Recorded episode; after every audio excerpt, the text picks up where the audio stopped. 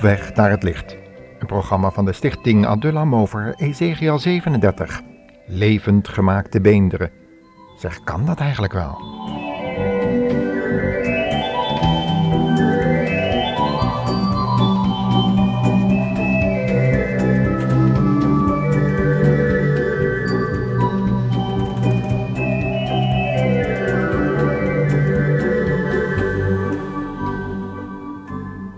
Wonderlijke dingen kunnen er toch eigenlijk met die menselijke geest gebeuren. Hè? Wanneer we de Bijbel lezen, komen we steeds meer tot de overtuiging dat wij als belichaamde menselijke geesten eigenlijk maar weinig ervaren van die geweldige vergezichten en ervaringen die sommige Bijbelschrijvers hebben gehad. Dan noem ik alleen nog maar Daniel en Ezekiel, Jezaja. En dan ook de apostelen Petrus en Paulus uit het Nieuwe Testament. Beide groepen godsgezanten van het Oude en het Nieuwe Testament mogen, zoals we het mogen zeggen, dingen ervaren die wij met het verstand maar moeilijk kunnen vatten. Ze hebben dingen gezien in de onzienlijke wereld die ze nauwelijks onder woorden kunnen brengen. Daniel heeft het over heiligen van hoge plaatsen en over nachtgezichten die allerlei dieren te zien geven die menselijke trekken hebben. Hij ziet ook iemand die de naam heeft mensenzoon, omdat dat heilige wezen wat hij ziet engelen ver overstijgt en eruit ziet als een menselijk wezen zoals wij dat kennen. Ook iemand die kennelijk dezelfde macht en autoriteit heeft als de genoemde mensenzoon en er toch weer boven staat en daarom gezien wordt als de oude vandaag. Iemand die er kennelijk van eeuwigheid al was, is en zal zijn. Ha, moeilijk om zulke visioenen te duiden, om het onder woorden te brengen, als het je menselijk voorstellingsvermogen te boven gaat.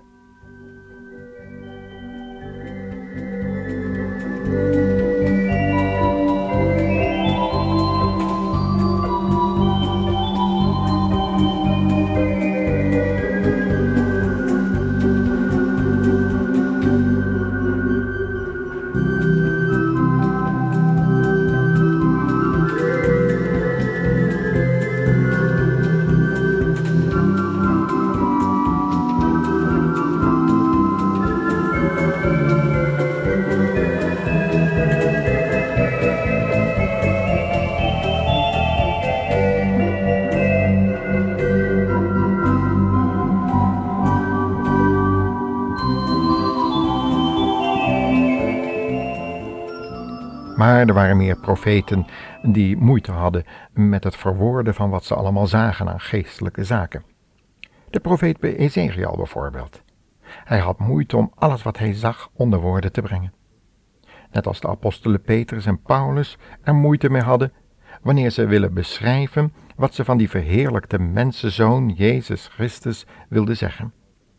Petrus spreekt dan over een stem van de hoogwaardige heerlijkheid die op de top van de berg van Jezus zei, Deze is mijn geliefde zoon, in de welke ik al mijn welbehagen heb. Petrus heeft het dan later over dat zij aanschouwers waren geweest van zijn majesteit. Ook de apostel Paulus spreekt over dit soort ervaringen en heeft het dan over een vertrekking van zinnen of een opgetrokken worden in de derde hemel. Hij weet eigenlijk niet te zeggen of het in het lichaam is geweest of buiten het lichaam. Maar het is duidelijk dat hij fantastische dingen gezien en gehoord heeft. En juist omdat die goddelijke zaken zo moeilijk voor het menselijk verstand te vatten zijn, moeten we wel heel voorzichtig zijn met visioenen en dromen te duiden. Of verschijningen en stemmen vanuit de onzichtbare wereld met anderen te bespreken. Paulus in ieder geval mocht het niet. Toch willen we in deze uitzending over een bepaald visioen van de profeet Ezekiel spreken. Het gaat om Ezekiel 37, waar de profeet iets beschrijft wat ons bevattingsvermogen ver te boven gaat.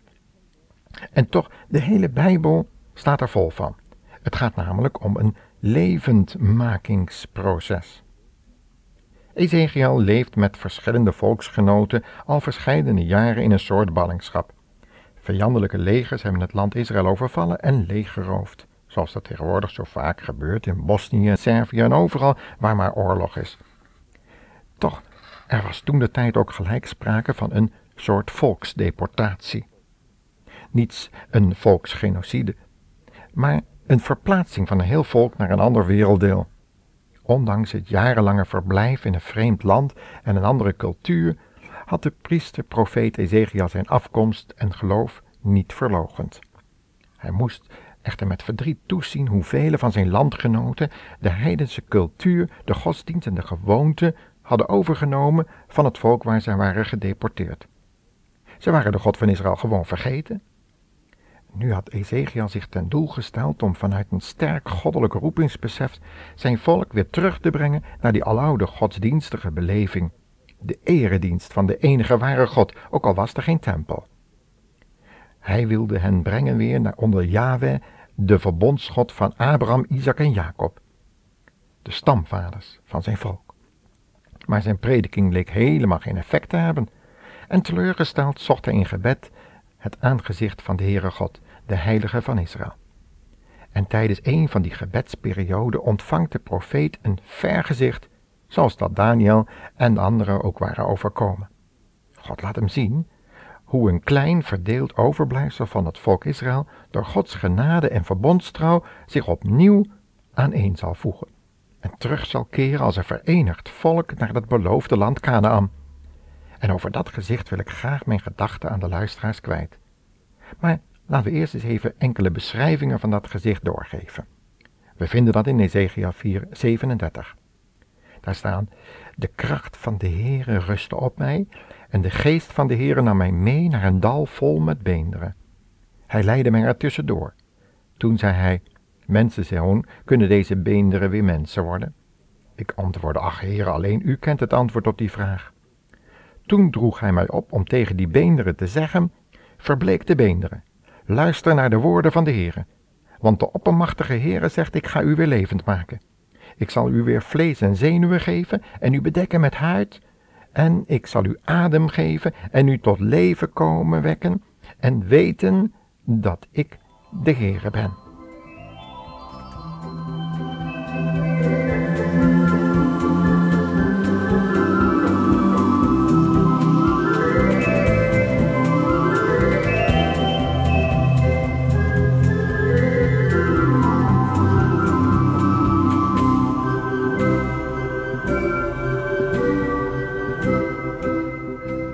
En zoals God het gezegd had, gebeurde dat ook, tenminste in dat visioen.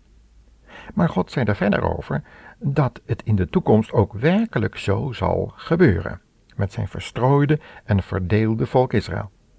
In het vervolg van dat visionaire onderwijs dat God aan zijn dienstknecht gaf, wordt het duidelijk dat het tien en het twee-stammenrijk weer bij elkaar gevoegd zullen worden en in hun eigen land zullen wonen. Eigenlijk zien we dat voor onze ogen nu al met Israël gebeuren. Ja, eigenlijk weten we niet goed raad met die terugkeer van die tien verloren stammen. Hoe dat dan wel zal gaan in de toekomst.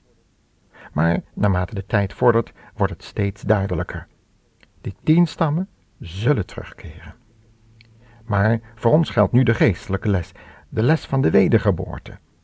Het is duidelijk dat er hier van een levendmakingsproces sprake is. Wanneer we als kinderen, als christenen, onze kinderen een christelijke geloofsbasis in de opvoeding geven, zien we vaak dat de eerste jaren van een ontwikkeling erg spiritueel zijn. Kinderen zijn gevoelig voor geestelijke waarden en indrukken en bekeren zich makkelijk tot personen die in hun ogen idolen of voorbeelden zijn. Tot die idolen behoren dan in sommige gevallen ook bijbelheiligen en voorgangers die in de bijbelverhalen geweldige dingen hebben gedaan.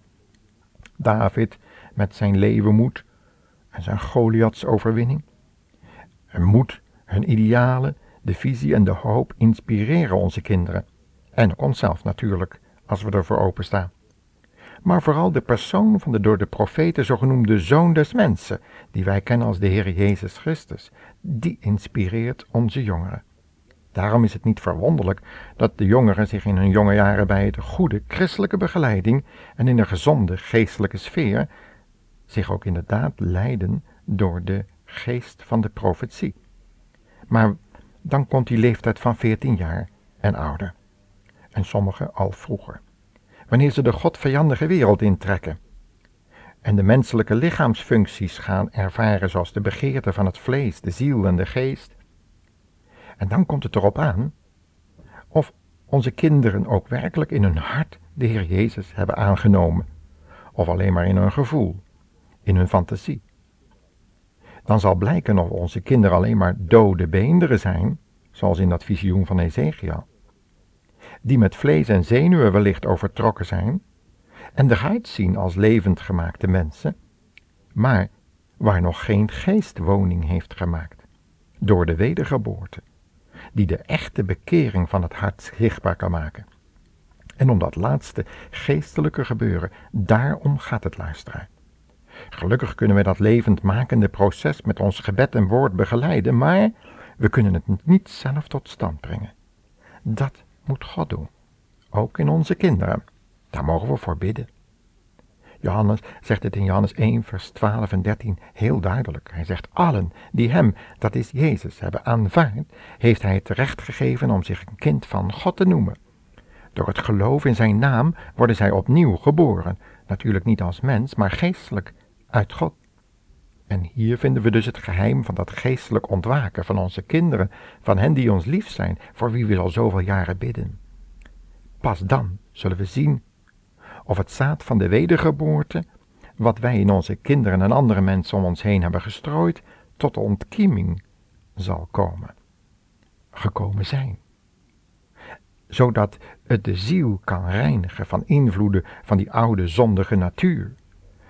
Reinigen van de wereldgeesten om ons heen en de demonische uitwerkingen via lectuur en de media, de zogenaamde machten in de lucht. Ja, ons gebed als ouders, voogden en geestelijke verzorgers is als het ware het werktuig van Gods Heilige Geest, die aan en in ons werkt tot bekering en wedergeboorte en erop volgt. Zo alleen komen dorre beenderen, die er wellicht uiterlijk reeds uitzien als levend gemaakte mensen, maar toch nog geen geest hebben. Dan komen ze tot nieuw leven, wanneer Gods geest in hen komt. Mag ik u vragen, Hebt u, heb jij dat hemelse leven van de Heer Jezus Christus al ontvangen? Die trooster, die vrede, die alle verstand te boven gaat? Zo ja, dan mag je je openstellen voor de vrucht van de Heilige Geest. Liefde, blijdschap, al die goede gedachten van God en die hoop op het eeuwige leven en de erfenis die wacht voor al Gods kinderen en waarvan de Heer Jezus gezegd had dat hij om de vreugde die voorgesteld was het lijden heeft verdragen, de schande veracht en nu, hij heeft het loon gekregen. Maar allen die hem hebben liefgehad, zullen eveneens het loon krijgen, de erfenis in de hemel, die wacht voor hen die op zijn naam en zijn verschijning hopen en die hun hele leven aan de Heer Jezus Christus hebben toevertrouwd, dan kan je in het maatschappelijke leven, ook hier en nu, zijn leiding ervaren, tot in de details van het leven van elke dag. Dan zijn we levend gemaakte beenderen, die tot eer van God de Vader zullen leven, tot eer van Jezus Christus. God zegen u luisteraar.